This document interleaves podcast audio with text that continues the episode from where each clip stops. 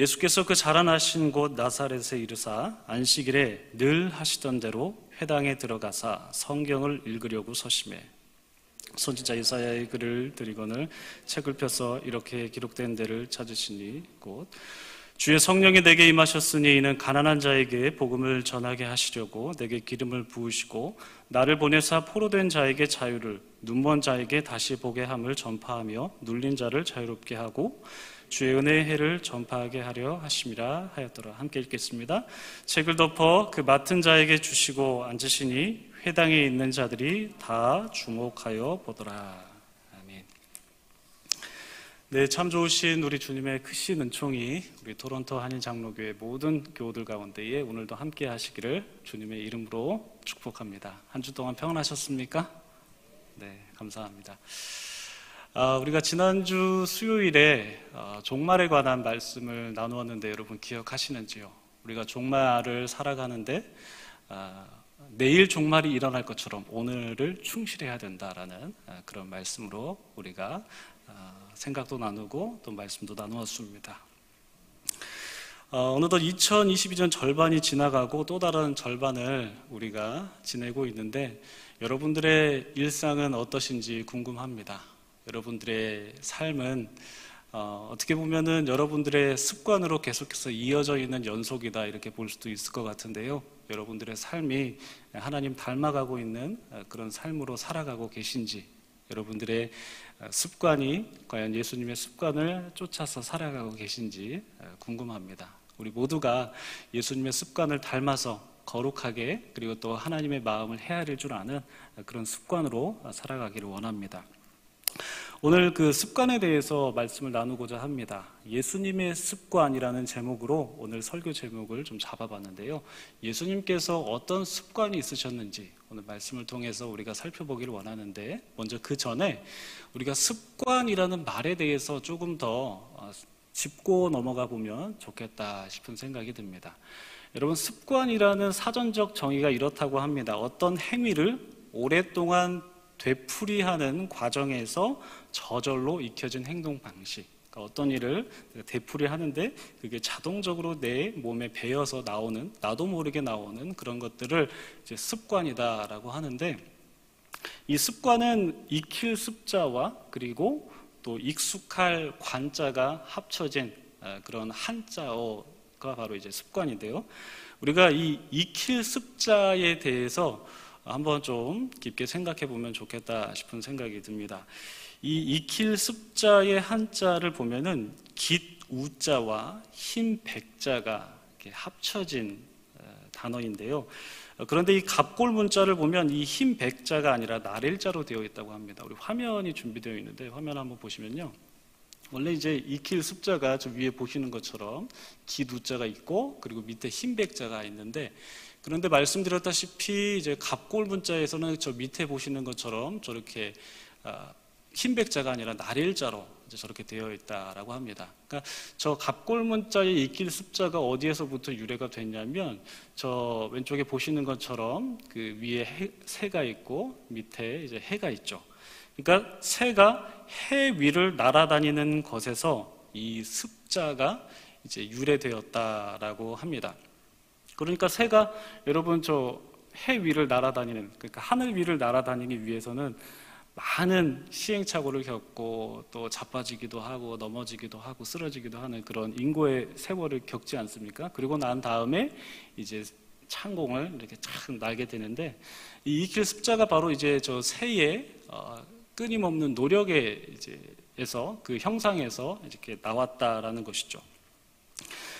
따라서 이 습관이라는 것도 어떤 행위를 오랫동안 되풀이하는 과정에서 자연스럽게 이제 몸에서 배어 나오는 어떤 그런 행동이 바로 습관이다라고 말씀드릴 수가 있다라는 것입니다. 자, 화면 내려주셔도 됩니다. 네, 그렇다면 어, 말씀드렸다시피 오늘 설교 제목이 예수님의 습관인데 예수님은 어떤 습관을 갖고 계셨을까요? 자, 오늘 본문 16절을 보시면요. 예수께서 자라나신 곳 나사렛에 이르사 안식일에 늘 하시던 대로 회당에 들어가사 성경을 읽으려고 서셨다. 이렇게 말씀이 기록되어 있습니다. 오늘 이렇게 본문을 20절까지 쭉 읽었지만 우리가 오늘 나누고자 하는 것은 바로 이 16절에 늘 하시던 대로 예수님께서 안식일에 늘 하시던 대로 회당에 들어가셔서 말씀을 읽고 또 말씀을 또 전하셨다라고 어, 그렇게 우리가 볼 수 있죠.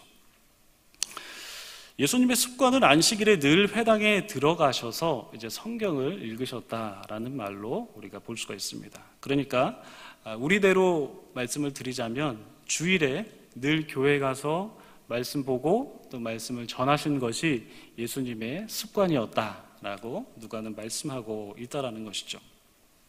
여러분 매일 교회 나오시는 거 어떠십니까? 기쁘십니까? 어, 매일 교회 나오시는 거 기쁘시죠? 우리 특별히 온라인 예배 드리고 난 이후에 우리가 교회 한동안 못 나와서 온라인 예배 때 한동안 못 나왔었잖아요. 근데 어, 이렇게 또 코비드가 어느 정도 물론 지금 좀 심각해지긴 했다만 어느 정도 완화된 이후에 우리가 다시 교회에 나오게 되는 아, 그런 기쁨이 있지 않습니까, 여러분? 예, 그런 기쁨 속에 우리가 또 누리고 있는데 예수님께서도 바로 그런 어, 회당에 나가서 하나님의 말씀을 전하는 기쁨이 있으셨지 않았을까 생각이 듭니다. 온라인 예배에 대해서 말씀을 드렸는데요. 우리가 코로나가 확산된 이후에 우리가 아, 온라인 예배를 드리기 시작했죠. 어, 예수님의 말씀처럼 예배를 드릴 때에 어떤 장소의 개념보다 영과 진리로 예배 드리는 것이 중요하다라는 그런 신학의 취지 아래서 우리가 어, 또한 이웃을 배려하는 마음에서 각자 처해진 곳에서 댁에서 그렇게 온라인으로 예배를 드렸었습니다. 그래서 초창기에 온라인 예배를 드릴 때 아, 정말 이런 세상도 오는구나라는 생각도 들면서 우리가 어, 비록 온라인이지만 집에서 화면을 보면서 예배를 드리지만 오프라인 때 예배를 드리는 것처럼 정말 정성스럽게 예배를 드려야 된다라는 그런 교육도 하고 또 그렇게 각자 생각을 해서 온라인 예배 드릴 때 어, 옷도 다 갖춰 입고 그리고 어, 아주 경건한 마음으로 정성스럽게 예배 순서 순서 하나하나 그렇게 참여했던 기억이 있습니다.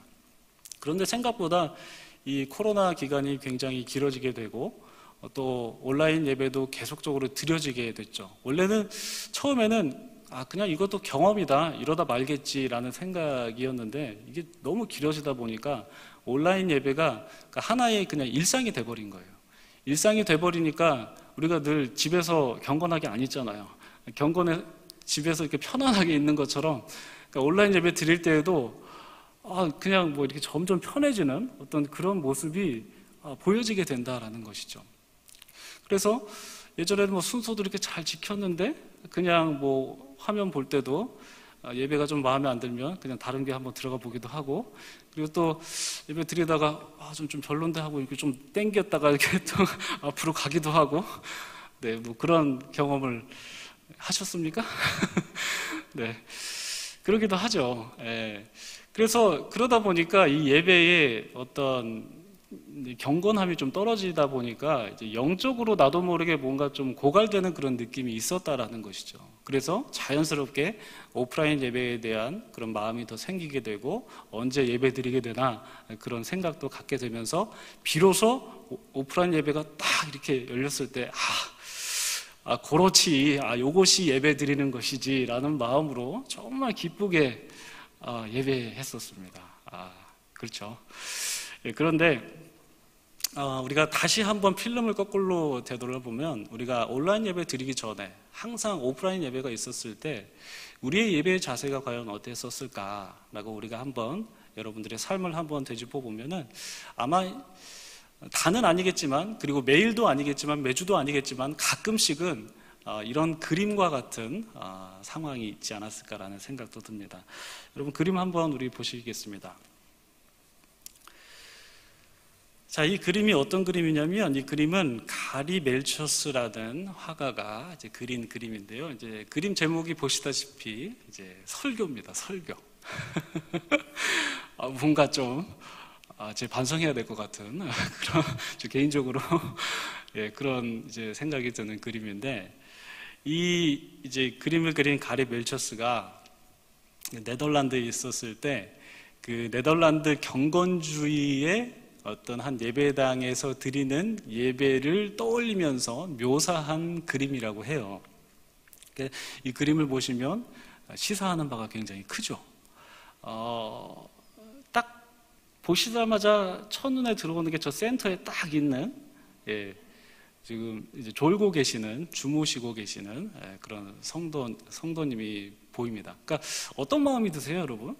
어, 좀, 좀 측은한 마음이 들기도 해요. 얼마나 삶이 고단하고 피곤했으면 저렇게 예배 시간에 아, 고개를 살짝도 아니고 그냥 푹 숙여서 저렇게 어, 거의 뭐 자는 수준으로 저렇게 계시는가. 그래서 삶의 고단함이 좀 묻어나기도 한데 그런데 어, 그 옆에를 보면은 굉장히 좀 못마땅한 눈빛으로 표정으로 바라보고 있는 아, 좀 교회에서 뭔가 영향력 있을 것과 같은 그 다른 여성들과는 조금 옷차림이 조금 다르죠. 앞에 뭐 그런 분들 계시긴 하지만 좀 못마땅하게 바라보는 그런 시선들도 보이곤 합니다.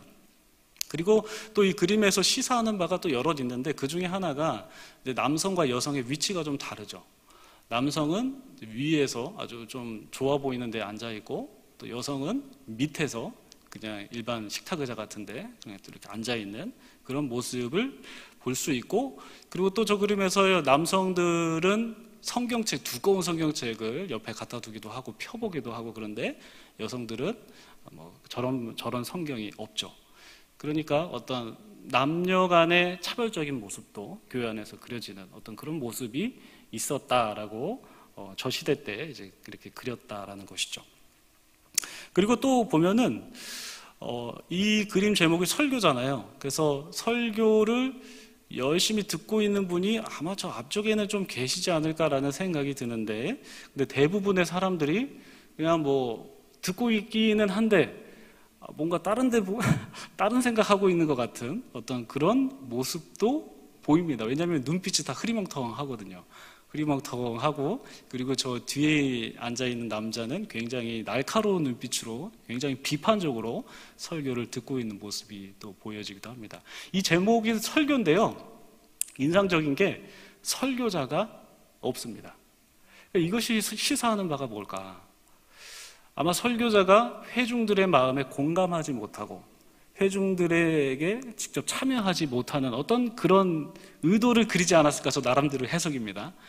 그리고 이 회중들은 설교자의 메시지를 듣지만 전혀 하나님의 마음도 공감하지 못하는 어떤 그런 아주 예배의 모습이 아니었을까라는 생각이 듭니다. 네, 그림 내려주셔도 되고요.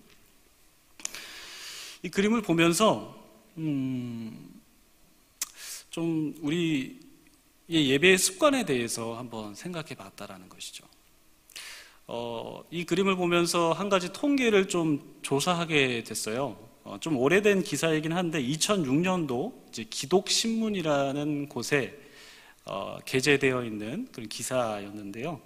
어, 그 기사에 따르면 가피플닷컴이라고 아시죠? 그 가피플닷컴이 크리스천 네티즌 1336명을 대상으로 해서 고쳐야 할 예배의 습관 중에 내가 주로 하는 것이 무엇이냐? 아, 이런 질문을 던졌는데 그 중에 1위가 무엇이냐면 어, 31.6%입니다. 여러분 뭐 같으세요? 예배 중에 딴 생각하기. 고쳐야 될 습관 중에 1위가 딴 생각하는 거예요. 혹시 여러분 지금 딴 생각하시는 분 계신가요? 딴 생각하는 거. 이게 1위고요. 그리고 2위가 무엇이냐면 뒷자리나 구석부터 앉기. 여기 이제 18.3%이고요. 그리고 나머지는 이제 수치는 나와, 나오지 않았지만 주보에 낙서하기. 예, 저도 예전에 좀 했었던 것 같아요. 주보 낙서해가지고 옆에 뭐 친구에 메시지 주고. 예, 그리고 졸기. 예, 그리고 주보 뒤적거리기. 이것이 이제 고쳐야 될 예배 습관이다. 이런 통계가 나왔다고 합니다. 근데 이제 기사에는 또 댓글이 있잖아요. 이 댓글을 보면 아, 이분은 진짜 진심이 묻어나요. 어, 말씀에 집중해야 되는데 자꾸 딴 생각이 나네요. 저 어떡하죠? 뭐 이렇게 댓글 하기도 했고 전부 다 해당하는 것 같네요. 고쳐야겠어요. 그리고 또 어떤 분은 예배 때 졸지 않는 방법은 단 하나입니다. 예배와 설교 속에서 보화를 찾아낸다고 생각하면 절대 잠이 오지 않습니다. 이렇게 웅변식으로 지금 여기 계신 분들은 다 이런 분들인 것 같아요. 한 분도 안 주시거든요, 지금. 지금 보화를 찾기 위해서 눈을 부릅켜고 설교 들으시는 분들인 것 같습니다. 아, 네. 아멘. 네, 그리고 또 어떤 교회는, 어, 떤 댓글은 저희 교회는 포스트잇을 쓸 수 있도록 하는 방법을 쓰고 있는데요.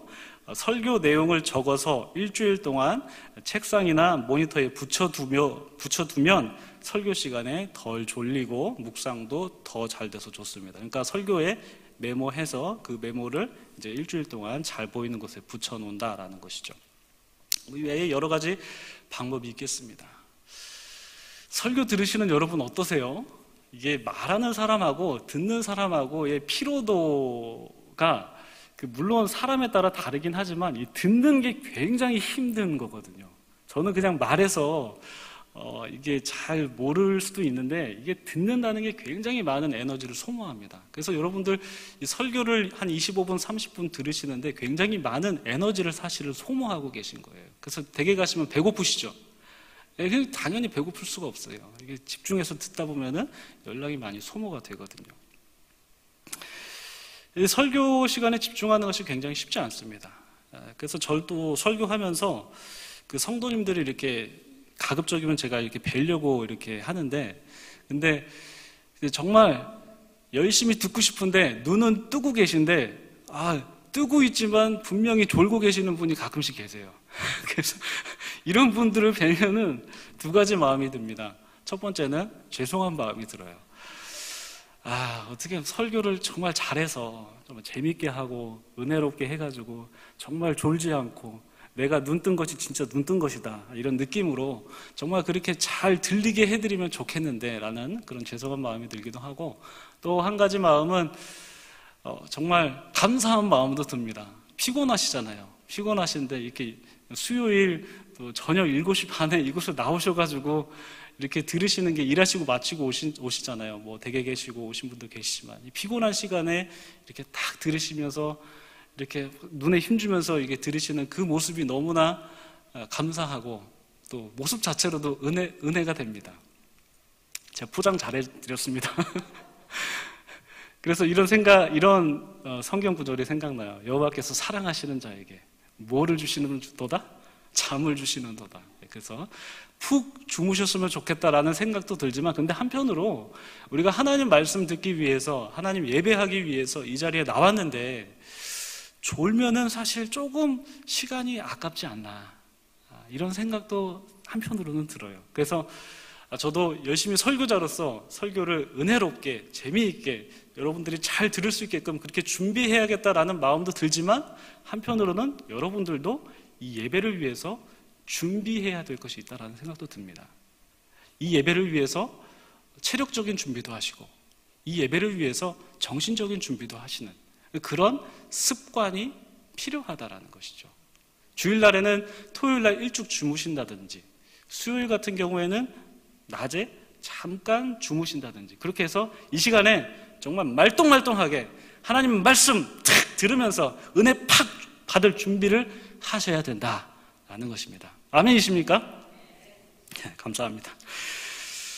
네, 그래서 이런, 이런 것들이 바로 경건의 훈련이라고 볼 수 있다는 것이죠. 그래서 어, 사도 바울도 디모데에게 이렇게 말했습니다. 우리 화면을 보시면 말씀이 준비되어 있는데, 디모데전서 4장 7절 말씀에 이런 말씀이 기록이 되어 있습니다. 망령되고 허탄한 신화를 버리고 경건에 이르도록 내 자신을 연단해라. 이 연단하라는 말이 이제 금을 재련하는 것처럼 이제 훈련하라 이제 그런 의미죠. 즉 경건하도록 내가 훈련 받아야 된다. 거룩, 거룩한 예배를 드리기 위해서 준비해야 될 자세가 있다. 그것을 습관을 들여야 된다. 라고 말씀하고 있는 것입니다. 그리고 또한 우리가 다니엘을 좀 살펴보기를 원하는데요. 다니엘도 거룩한 습관이 있었죠. 바로 기도하는 습관이었습니다. 다니엘서 6장 10절을 보시면 다니엘이 이 조서에 왕의 도장에 찍힌 것을 알고도 자기 집에 돌아가서는 윗방에 올라가 예루살렘으로 향한 창문을 열고 어떻게 해요? 전에 하던 대로 하루 세 번씩 무릎을 꿇고 기도하여 그의 하나님께 감사했더라. 그러니까 전에 하던 대로 다리오 왕의 조서가 찍혔음에도 불구하고 나는 전에 하던 대로 내 습관대로 그렇게 하게 됐다라는 것입니다. 이 습관이라는 것은 의지를 물론 반영하기도 하겠지만 의지를 반영하지 않거든요. 의지 없이 그냥 내 몸이 그냥 반응했다라는 것입니다. 그런가 하면 우리 예수님께서도 습관을 따라서 기도하셨죠. 누가복음 22장 39절 예, 다음 말씀 보여주시면요. 예수께서 나가사 습관을 따라 감람산에 가심에 제자들도 따라갔다. 이런 말씀이 있습니다. 그러니까 예수님께서 기도하시는 것, 그리고 또 우리가 오늘 본문에서 보았던 것처럼 회당에 나가서 말씀을 전하시는 것, 이것이 다 예수님의 경건한 습관이었다라는 것입니다. 이렇게 경건의 훈련과 연습이 반복될 때 그것이 습관이 된다라는 것이죠. 여러분 습관 만드는 거 중요하다. 습관 만들어야 된다. 이거 모르는 사람 없습니다. 여러분들도 다 아시죠? 그리고 시도도 해보셨을 것이라 믿습니다. 아, 그래. 오늘은 새벽 기도, 오늘부터 새벽 기도 시작. 오늘부터 일찍 잔다 했는데 며칠 못 가는 그런 경험도 있고. 자, 오늘부터 성경 일독 창세기. 자, 마태복음 하는데 얼마 안 돼서 이제 멈춰버리는 적도 있다라는 것이죠. 그런 습관 만들기에 대해서 실패의 경험들이 우리들에게 있다라는 것이죠. 이 습관 만들기, 이 실패의 경험, 이 실패의 경험이 계속 쌓이게 되면 이런 생각이 혹시 들지도 모르겠어요. 아, 나는 안 되는가 보다. 내가 경건 훈련하는 데 있어서 하나님께서 나에게 주신 그 달란트가 없나 보다. 약간 피해 나갈 구멍, 구멍을 자기가 마련하게끔 그렇게 생각하는 경향도 있는데 그런데 베드로 사도가 아주 그런 생각 못 하게끔 예수 그리스도께서 경건을 훈련할 수 있는 그 성품을 너희들에게 줬다라는 그런 말씀을 아주 강력하게 합니다. 제가 표준 세번역으로 말씀을 준비했는데요. 베드로 후서 1장 3절 말씀 한번 읽어드리면요. 그리스도께서는 신적 권능으로 우리에게 생명과 경건에 이르게 하는 모든 것을 주셨다. 그러니까 이미 예수를 믿는 우리에게는 주님께서 경건에 이르게 하는 모든 것을 이미 다 탑재시켜 주셨다라는 것입니다. 그러니까 우리가 그 능력을 가지고 예수 그리스도의 능력을 가지고 우리가 비록 어렵겠지만 그런 습관을 만들어 가는 노력이 필요하다라는 것이죠. 여러분 경건한 습관을 만들기 위해서 노력하시지만 혹시 지금 잠시 내려놓고 계신 분 계십니까? 혹시 여러분이 아니시라면 주변에 혹시 그런 분이 계십니까? 그러면 예수님께서 전에 하던 대로 그리고 예수님께서 습관을 따라 그리고 다른 믿음의 조상들이 그렇게 거룩한 습관을 가졌듯이 여러분들도 혹은 여러분 주변에 있는 분들도 그렇게 거룩한 습관을 오늘부터 다시 리셋한다 라는 마음으로 다시금 시작해 보시면 좋겠습니다. 이렇게 경건에 힘쓰다 보면요. 예수님께서 습관을 따라 기도하시고 늘 하시고 늘 이제 하시던 대로 회당을 가셨던 것처럼 우리도 자연스럽게 그런 것들이 이제 습관처럼 나오게 되는데요. 이것이 이제 습관이 되면 아까도 말씀드렸다시피 내 의식, 내 생각이 작동하기 전에 습관은 뭐가 먼저 작동합니까? 몸이 먼저 작동하는 게 바로 습관입니다. 여러분 그 축구 좋아하십니까? 그 2020년에 아, 피파 여기는 이제 FIFA라고 해야 되죠. 예, 그 피파에서 그 선정된 최고의 골 혹시 무슨 골인 줄 아십니까? 2020년 바로 손흥민 선수의 골입니다. 아, 2019-2020 잉글리시 프리미어 리그 그 16라운드에 그 토트넘과 번리와의 경기전에서 손흥민 선수가 무려 70m를 달려가서 골을 넣는 그런 장면이 있었거든요. 그것이 바로 이제 1등으로 뽑힌 피파에서 선정한 골입니다. 제가 사실 영상을 준비했어요. 근데 이 영상을 틀어야 될까 말아야 될까 축구 영상이니까 틀어야 될까 말아야 될까 이런 고민이 있었었는데 어, 지금 좀 졸려하시는 것 같아서 한번 보시고 우리 습관에 대해서 어, 다시 한번 말씀 나누면 좋을 것 같습니다. 우리 영상 한번 틀어주시면 네 감사하겠습니다. 아, 이 영상을 보고 나서 이런 분위기일 것 같아서 제가 이제 안 틀려고 했는데 이제 영상 보시면 이게 대단하잖아요. 혹시 축구에 관심 없으신 분들은 모르겠어요. 저게 뭐가 그렇게 대단하냐. 그냥 뜀박질 해가지고 한 골 넣었는데 이렇게 생각하시는 분도 모르게 계실 수도 있을지 모르겠는데 이게 엄청난 거거든요. 저 우리 편 골대에서 상대편 골대까지 단독 드리블로 수비수 6명 제끼고 아, 이거 보셨습니까? 주장님 보셨어요? 예, 이게 엄청난 거죠. 그러니까 이게 생각이 작동할 틈이 없는 거예요. 생각하면 늦습니다. 그러니까 몸이 바로 반응한 겁니다. 몸이 바로 반응해서 상대편 골대까지 그냥 막 치고 간 겁니다. 그러니까 이런 결과가 나오기까지 손흥민 선수가 얼마나 많은 노력을 했겠냐, 얼마나 많은 습관을 들였겠냐라는 것이죠. 바로 우리가 여기에서 습관의 힘에 대해서 우리가 생각해 볼 수 있다는 것입니다. 여러분, 그 모죽이라는 대나무 품종이 있다고 합니다. 모죽. 이 모죽은 한 4년, 5년간은 정말 이게 뭐 자란 거, 이게 살아있는 건지 죽어 있는 건지 분간하기 힘들 정도로 안 자란대요. 그런데 그 5년, 6년이 지나게 되면 1년 사이에 하루에 뭐 몇 센치씩 막 이렇게 쭉쭉 자라는 게 바로 이 모죽이라고 합니다. 그러니까 이 4년, 5년 동안은 계속해서 내가 자라날 준비를 하고 있다는 것이죠. 여러분, 물이 몇 도에 끓습니까? 100도씨에 끓죠. 그 100도씨가 되기 전까지는 계속 기포가 뽀글뽀글 올라오다가 100도가 되면 그냥 팍, 막 이렇게 막 엄청나게 끓잖아요. 이제 그런 인고의 시간이 있어야 된다는 것이죠. 이게 그게 바로 이제 습관을 만드는 기간이라는 것입니다.